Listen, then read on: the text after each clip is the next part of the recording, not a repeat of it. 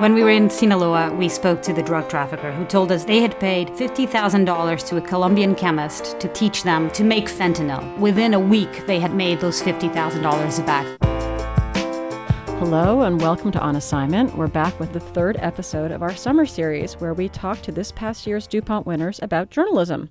I'm Abby Wright here with my co host Lisa Cohen. Hello, Lisa. Hi, Abby. Not only is today's guest a 2017 DuPont winner, but she was featured in one of our March video series that we produced in honor of Women's History Month.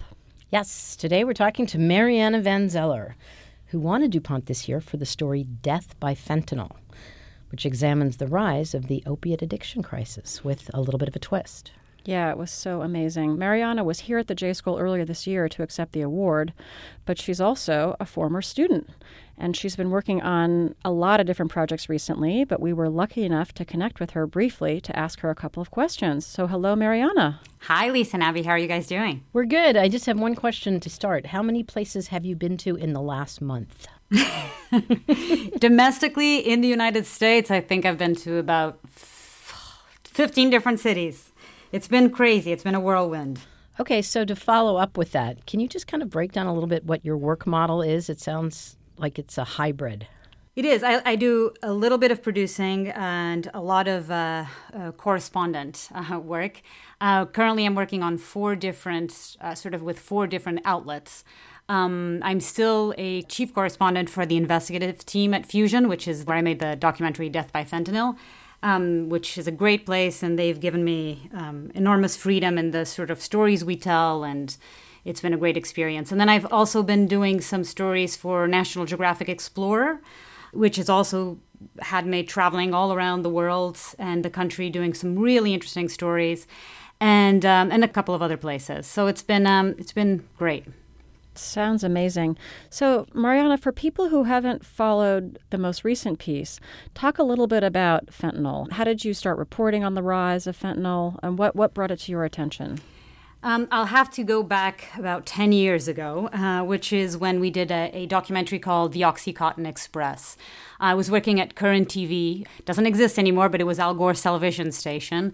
At the time, my husband and I, uh, my husband is also a documentary producer, and we worked together for many years um, found out through another producer that there was a, a lot of pain pills being sort of trafficked from Florida all the way up and down the eastern seaboard, essentially, and that pills were responsible for a lot of overdose deaths.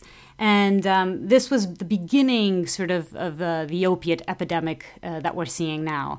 So we decided to head down to Florida and did a one hour investigative documentary about it, which won a, Peabody Award. And, um, you know, was we were very happy with, uh, with how it came out. But it really exposed what was happening and how people were abusing Oxycontin and how in places like Florida, where uh, nine or ten people a day were dying from oxycontin and from these pain pill clinics that were dispensing them like like candy. They're known as pill mills, right? The pill mills, exactly. So from there, we stayed in touch with a lot of our sources, and a couple of years later, we found out that a lot of people had actually switched from prescription pills to heroin because it was more readily available and cheaper and um, yeah, easier to find than pills, than Oxycontin at the time. So after the Oxycontin Express, we did a follow up to that documentary called The Gateway to Heroin, where we looked at how users were moving on from uh, pills, prescription pills, to heroin because it was more readily available and,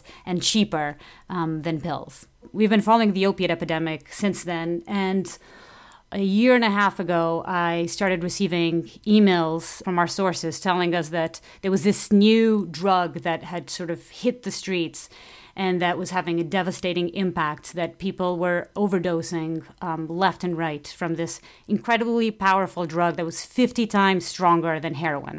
And it was called fentanyl. Now, I'd heard about fentanyl, I knew it was a, a prescription uh, drug that was approved by the FDA uh, for terminally ill cancer patients with breakthrough pain. It was only approved by the FDA for this. Um, but I did not know that it was being abused at such um, at such levels. So we started looking into this, and uh, soon we found ourselves traveling from uh, Massachusetts all the way to Sinaloa, where in uh, Chapo's land. uh, where we were able to see sort of uh, where this, these drugs were coming from and the impact that is having in places like New England. Before seeing your story, I had barely heard of fentanyl. Now I feel like I can't turn around without seeing a story about it and the terrible toll it's taking. But with all the experience that you have had that you had before you started doing the story covering the opioid crisis. What about fentanyl in particular shocked you? You know, as a journalist, uh, when you delve into some of these stories, you don't have the luxury of having all the reporting already done for you. So many times it's a little bit of a risk. You you you sort of sense that there's a good story there, that there's something that should be told, but you don't realize the extent of it. With with fentanyl, I mean, as soon as we hit the ground and we started talking to, you know, addicts, drug users on the streets and family members, drug addiction specialists, I mean, everyone was telling us how within less than a year that uh, fentanyl was everywhere. I mean, we spoke to drug users who were telling us that even if they wanted to find heroin, most of the heroin they were seeing was, was either laced with fentanyl or was, was pure fentanyl. And then we realized throughout our reporting that in 2015, in New Hampshire alone, five times more people had overdosed and died from fentanyl than they did from heroin. And that blew our minds. We, we, we knew it was big. We knew that people were using it. We knew it was dangerous, but we didn't realize the extent of the problem. And then soon after our, our documentary came out, about two months after, I believe, um, Prince overdosed on fentanyl. So people started looking a little bit more and being more aware. But I mean, in places like New Hampshire and Massachusetts, they've been feeling it on the ground for, for over a year now. And since you've finished reporting this past year, have things changed yet again? Absolutely. I mean, the numbers of people dying from uh, the opiate epidemic in general uh, continues to rise, and experts say that it's mainly because of um, you know an increase in, in use, but also because of how potent and how dangerous fentanyl is. Again, 50 times stronger than heroin. Uh, one of the people that we portrayed in our, our story um, was a mother in Massachusetts who's she has three sons and two overdosed from opiates. And the second son, the last son that overdosed, uh, was just a couple of years ago. His name was Patrick. He apparently had been clean for a few months and relapsed and uh, people that knew him say that he thought he was buying heroin and using heroin, and instead, when he relapsed, uh, he was using pure fentanyl. And um, and yeah, this is happening a lot. It's it's killing a lot of people all around our country. It's tragic. So, a lot of the reporting you do, Mariana, has involved some, you end up in some pretty dangerous situations. And to win this DuPont Award for Death by Fentanyl, you actually embedded with a Mexican drug gang. At one point, you were even left stranded alone with a half a kilo of heroin next to you. Tell us about that. I did. There are two types of fentanyl. There's the pharmaceutical fentanyl, which is, again, the most powerful painkiller on the market. Um, used and approved by the FDA to only treat cancer patients with breakthrough pain. You know, the problem is that some pharmaceutical companies that make fentanyl, they essentially started illegally marketing and pushing the drug to people with mild pain. So a lot more people became exposed to this drug uh, than should have been. And then we realized also that the Mexican cartels found out that there was this sort of new popular pharmaceutical drug called fentanyl that and they realized that they could actually make it themselves and start shipping up to the United States. So it, it's with that purpose to find out how it was being done in Mexico and where exactly it was coming from that we flew to Sinaloa. This was just a couple of weeks before El Chapo was actually apprehended after the second time that he escaped from prison. And we spent a few days there and found ourselves right in the center of the Sinaloa cartel and their territory, and speaking to a drug trafficker who told us how they ship large quantities of heroin and fentanyl, and increasingly fentanyl, to the United States. In some cases, they were saying that they were shipping more fentanyl than, than heroin these days. And the reason is because it's easier to make. It's all made with synthetic chemicals that are coming from China. They don't have to depend on, you know, the, the, the poppy seasons or, um, you know, how the poppies are, are growing or not. Um, it's also cheaper to produce, and um, and it's again easy to traffic up to the United States, and there's an enormous demand for this. So the problem happened was that while we were interviewing this trafficker and uh, talking to him, and he was showing us the fentanyl that they were going to ship up to the United States. um, we heard we started hearing a lot of noise outside, and he his radio. The, all these Sinaloa cartel members travel with several uh, phones and radios and and he started they, he, it started beeping and apparently it was somebody in the in his uh, in the Sinaloa cartel. Apparently that was uh, warning that the Marines the Mexican Marines were close by so that we had to move quick and uh, he told us to wait a second. He said we should. We were in a small little house. He said we should get out of the house, but wait outside until uh, he told us it was okay to leave. So suddenly we found ourselves outside with half a kilo of uh, heroin laced with fentanyl right next to us, um, until until he came back and told us that the Marines had left and it was okay for us to leave. It was it was a scary situation, but you know we don't we don't go into those situations without knowing all the risks involved and we definitely don't go without the absolute uh, you know permission from the cartel themselves. And once we do have the permission from them and they know that we're there um, and we're very clear that we're journalists and what we're doing um, you know in some ways it's it's a way to feel more protected i guess. So this is only the latest of your risky reporting. It seems to be something that you are drawn to or is attracted to you. I don't know. Uh, and I have so many questions about that. Do you recognize like a thrill out of doing this kind of reporting? No, what is it that. Not so much. I wouldn't say that I'm drawn to it. I've done a lot of drug stories. Uh, I am drawn to drug stories. I, I, guess I'm. The opiate epidemic in this country, um, experts say it's the worst uh, drug epidemic in American history. And I've been covering mm-hmm. this for over 10 years now. And I've seen the impact that it's had on families all across the United States. The devastating impact, where mothers, like the one that we profiled for death by fentanyl, have lost two of her three sons to this crisis. And I do believe that it's been underreported for many years now. Uh, because of that, uh, we've I've always tried to do as many stories as I could about it to sort of raise awareness. And if you're trying to find out where the drugs are coming from, who's selling them, and uh, where they're being made, you end up in situations like in the middle of the Sinaloa cartel territory, uh, which are not always uh, safe. But yet, uh, we do not go to these situations, and I never go to these situations without being fully aware of the risks and having a lot of backup plans and and knowing sort of having an exit strategy. But so far, you know, it's um, we always have a plan in place, and thank God nothing bad ever happened.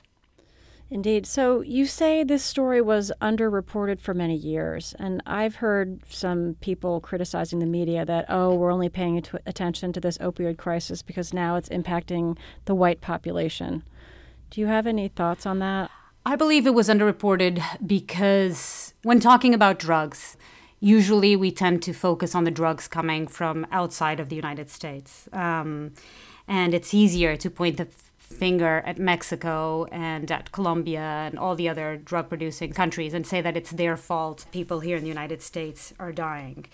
Um, in this case, in the case of the opiate epidemic, we realized with our reporting over again over 10 years ago that it was actually the pharmaceutical companies um, that had created a lot of the problems with the opiate uh, crisis um, when you see that from 1999 to 2010, the use of Oxycontin in the United States quadrupled. And it's not because four times more people were in pain and in need of pills like Oxycontin.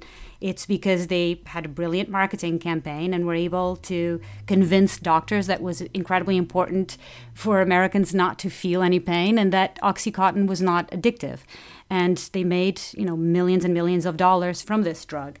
Well, actually, what I wanted to just point out from what you're saying is it sounds like the people who are now making the drug synthetically in places like Sinaloa are the pharmaceutical companies have created their own competitors in a way no? Yeah, absolutely. I mean it, they it, what's so interesting is that when we were in sinaloa we spoke to the drug trafficker who told us that they had paid $50000 to a colombian chemist to come up to sinaloa and teach them how to uh, mix all the chemicals that are actually coming from china to make fentanyl. And that within a week, they had made those $50,000 back. So it was one of the best investments in their lives, they were telling us.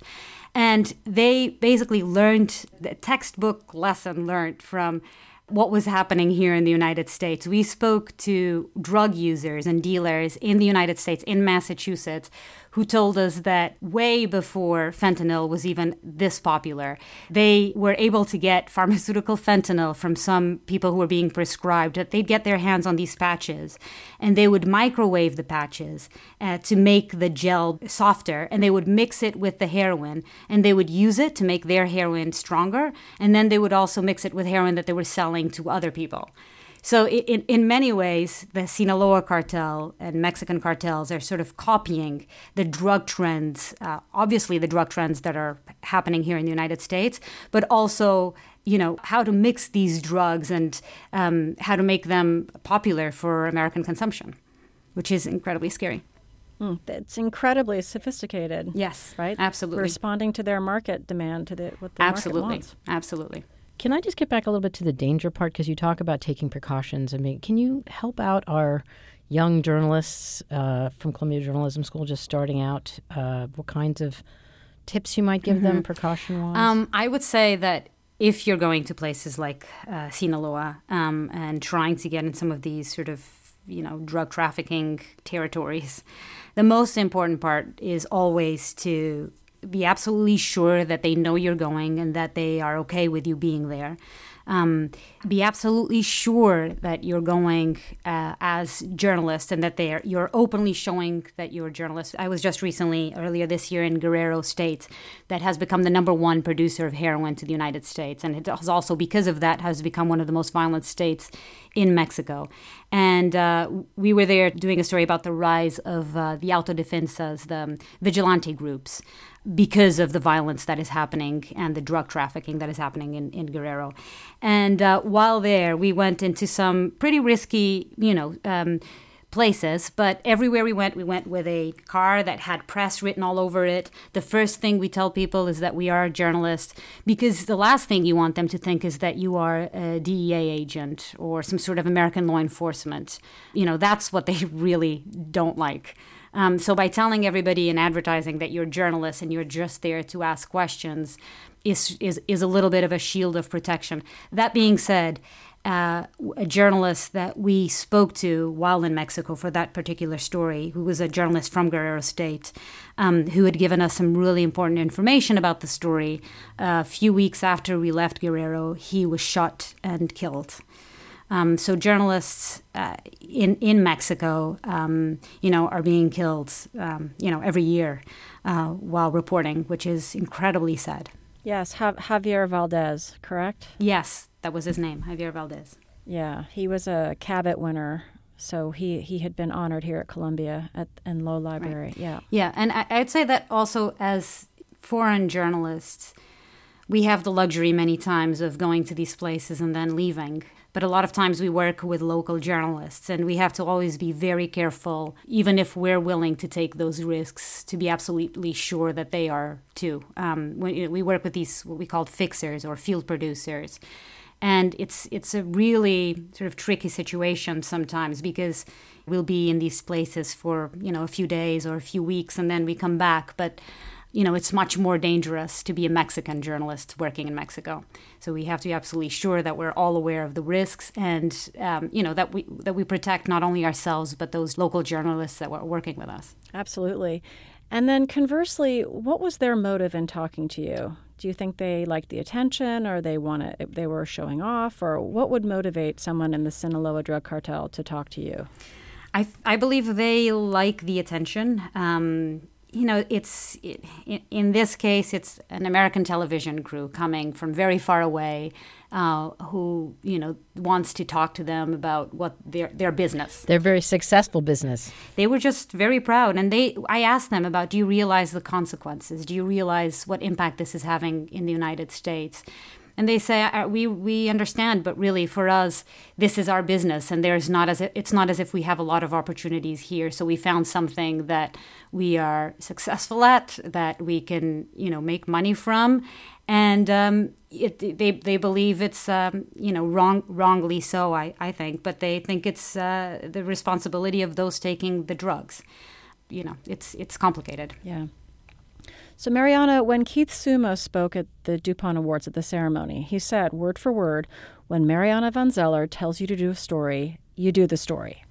so it seems like you have excellent pitching skills. Can you share some advice to J school students on pitching an idea and getting an editor to say yes? persistence it's just persistence it's just not not not accepting a no for an answer um, in in this case i went to keith I, six months before we started reporting this even a year actually in january 2015 uh, I, I, sent a, a, an email and called Keith and told him there's this new drug that nobody's talking about. You've never heard of it, I can guarantee, but it's killing people and it's becoming more and more popular on the streets. It's called fentanyl, and we have to do this story and uh, and Keith wasn't. He said we just did you know a drug story. I'm not. I don't want to do another one.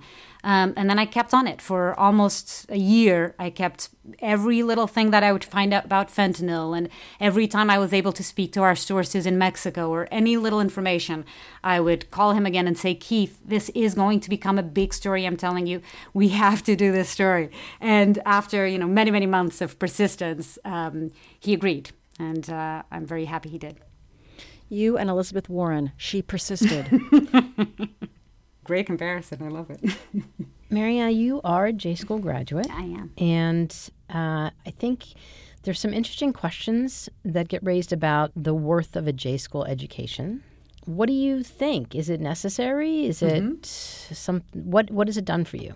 Oh, for me it's given me my my career. Um, yeah, I applied three years to go to Columbia University. Uh, the first year I wasn't accepted. The second year I was put on a wait list. And the third year I flew to New York, even though it was discouraged. And I knocked on the dean's door and I told him, My name is Marianne, I'm from Portugal, and my dream is to attend Columbia University. And what did he say? And he said, well, I love Portugal. Why don't you sit down and we can talk? And we had a one hour long conversation about journalism and why I wanted to be a journalist and why I wanted to attend Columbia University. And uh, that year, I got accepted. And I remember when I got the call, I was working at a Portuguese television station at the time.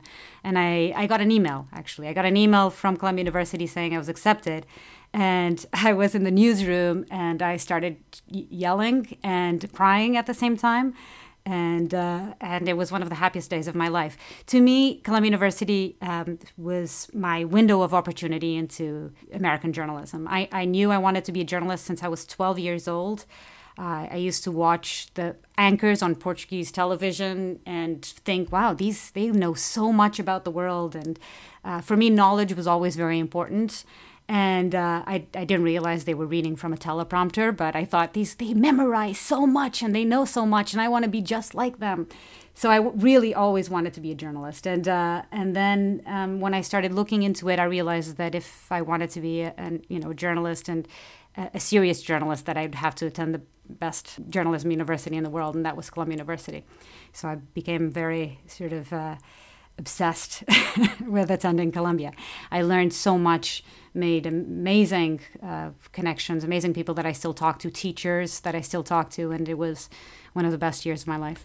And what a year it was. It was 2001, right? So you arrived, and tell us then what happened. Yeah, absolutely. Uh, I arrived in August of 2001, and a month, uh, a few weeks later, uh, 9 11 happened. And I was the only Portuguese journalist in Manhattan at the time that the television station in Portugal that I'd worked for had contact with or, or knew, they knew that I was there. So uh, they immediately, as it was happening, uh, started contacting me and asked me to uh, cover it for them. They wanted me to go downtown as soon as possible. There was a, a, a building that was being used by foreign journalists to sort of do feeds, uh, live feeds for networks around the world. And I had the Portuguese television station on one side and my mother on another phone, begging me and crying and begging me not to leave the house and it was tough and i had to tell her mom this is this is my life. This is why i'm here. And uh, so i ended up in a building on in midtown reporting live for portugal uh, the day that night the evening newscast. I was the sort of first face that you know uh, my family in portugal my friends in portugal saw uh, reporting on 9-11 and it was an interesting situation. I was 24 25 years old at the time. And um, i was incredibly nervous um, I remember shaking and thinking, "Oh, am I going to be able to do this?" And then I, I, I did it, and I was able to speak. I wasn't sure if I was going to be able to put two words together, and I was. And I remember there was this moment where I, I uh, the live feed ended, and um, I had a smile on my face, and then I went down um, outside and started seeing people with posters um, looking for their missed ones. And I, I get cho- choked up just remembering this again every time. But, um, and yeah, I, I, realized that it, this was not about me or my career, um, that these were important stories, and that I wanted to tell these stories with enough context um, and that's the day that I decided that I wanted to do uh, investigative documentaries. And I wasn't suited to do the live daily news grind, but what I really wanted to do is give context to these stories and figure out why our world is the way it is and things work the way they do. Um, so yeah, so it was it was a very it was an eye opening day, uh, to say the least. Mm. So that same year, while at Columbia, you met your husband, Darren Foster, at the J School, and you guys frequently work together. So, what is that like working with your partner? How do you guys make it work? We worked together um, for about six years or more, eight years. We traveled all around the world. Um, initially, Darren was Darren studied print uh, journalism at Columbia University. Um, but and then after Columbia, he went to Buenos Aires to work at the Buenos Aires Herald, and I went to London, and then eventually found myself in Syria. This was right after the supposedly the end of the Iraq War when Saddam Hussein was toppled, and uh, I wanted to be sort of close to the action and also learn Arabic.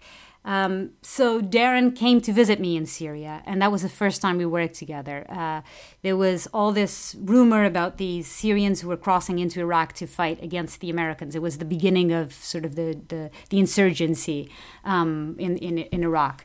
And so when he came to visit me, we didn't have anything, so we went to the Lebanese border and bought a little camera and went and did a story about the these first insurgents that were going into Iraq to to fight against the Americans.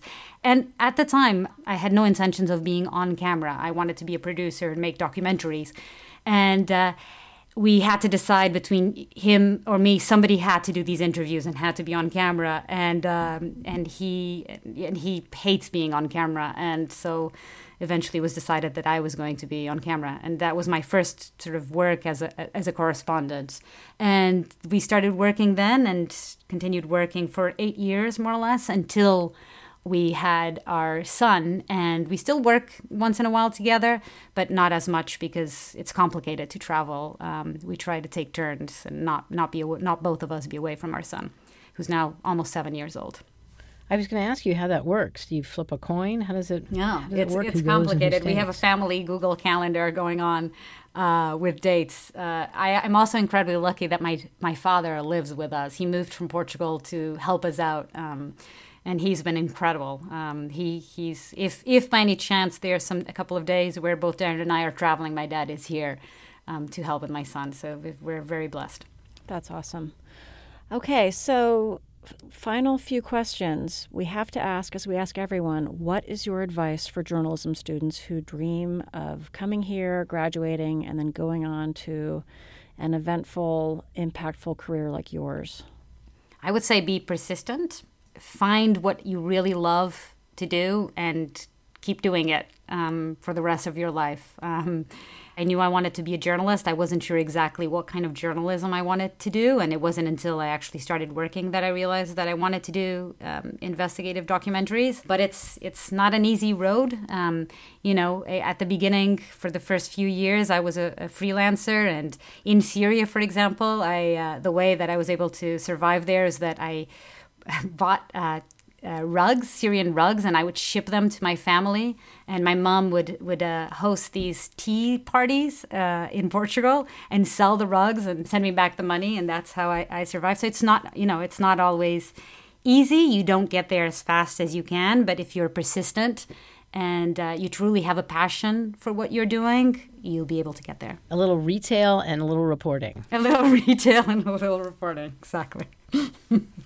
Can you talk at all about what your next, what's up next, what we can watch for next? Uh, uh, yes, uh, I'm working on a bunch of uh, new episodes for the Explorer Show on National Geographic for season two. I'm also working on a, a long documentary for Fusion, which I'm really excited about too. Can't tell what exactly it's about, but it's a really interesting and underreported uh, subject and uh, and a couple of other things that I can't talk about yet. But um, but yeah, it's a, it's a busy a busy year, and you know this is when journalists are happiest is when they're out in the field and actually working. Great. Well, I'm just so happy that we got to talk to you today, that we got to get a couple minutes with you. Thank you guys so much. I really enjoy doing this. Thank you to Mariana Van Zeller. That was a great conversation to wrap up our summer series with. You know, when we started this podcast about two years ago, one of the things that I was most excited about was the chance to talk to some of our past DuPont winners. Yeah, and we get to ask these really great journalists about their lives, go behind the scenes of the reporting and how it's affected them. Which isn't something that they usually talk about. Most of the time, when you're a journalist, you're reporting other people's stories, not your own. Yeah, so it's been such a pleasure to highlight the outstanding work that reporters are doing right now in what actually seems to be the dawn of another golden age of journalism. Despite all the fake news and alternative facts, there are some really groundbreaking stories being done. And since we know that even the best journalists miss deadlines, we've left the window open a few extra days. Tomorrow, Friday, July 7th, is the absolute last day to enter your best reporting for the 2018 DuPont Awards. Just go to www.dupont.org to enter. This episode was brought to you with the support of the Jesse Ball DuPont Fund and Columbia Journalism School. It was produced today by J School grad Miriam Sitz with the assistance of our special projects coordinator, Millie Christie Dervaux. Our music is by Dylan Nowick, and today's sound engineer was AJ Mangone. Follow us on Twitter at OnAssignmentPod and find us at onassignmentpodcast.org. You can subscribe on iTunes, SoundCloud, Stitcher, or wherever you get your podcasts. So we're signing off from the podcast for the summer. I think the hashtag for this episode has got to be hashtag she persisted for Mariana Van Zeller. We'll see everyone in the fall for a new semester and a new year of the DuPont Awards and many more conversations with the leading journalists in the field. Have a great summer.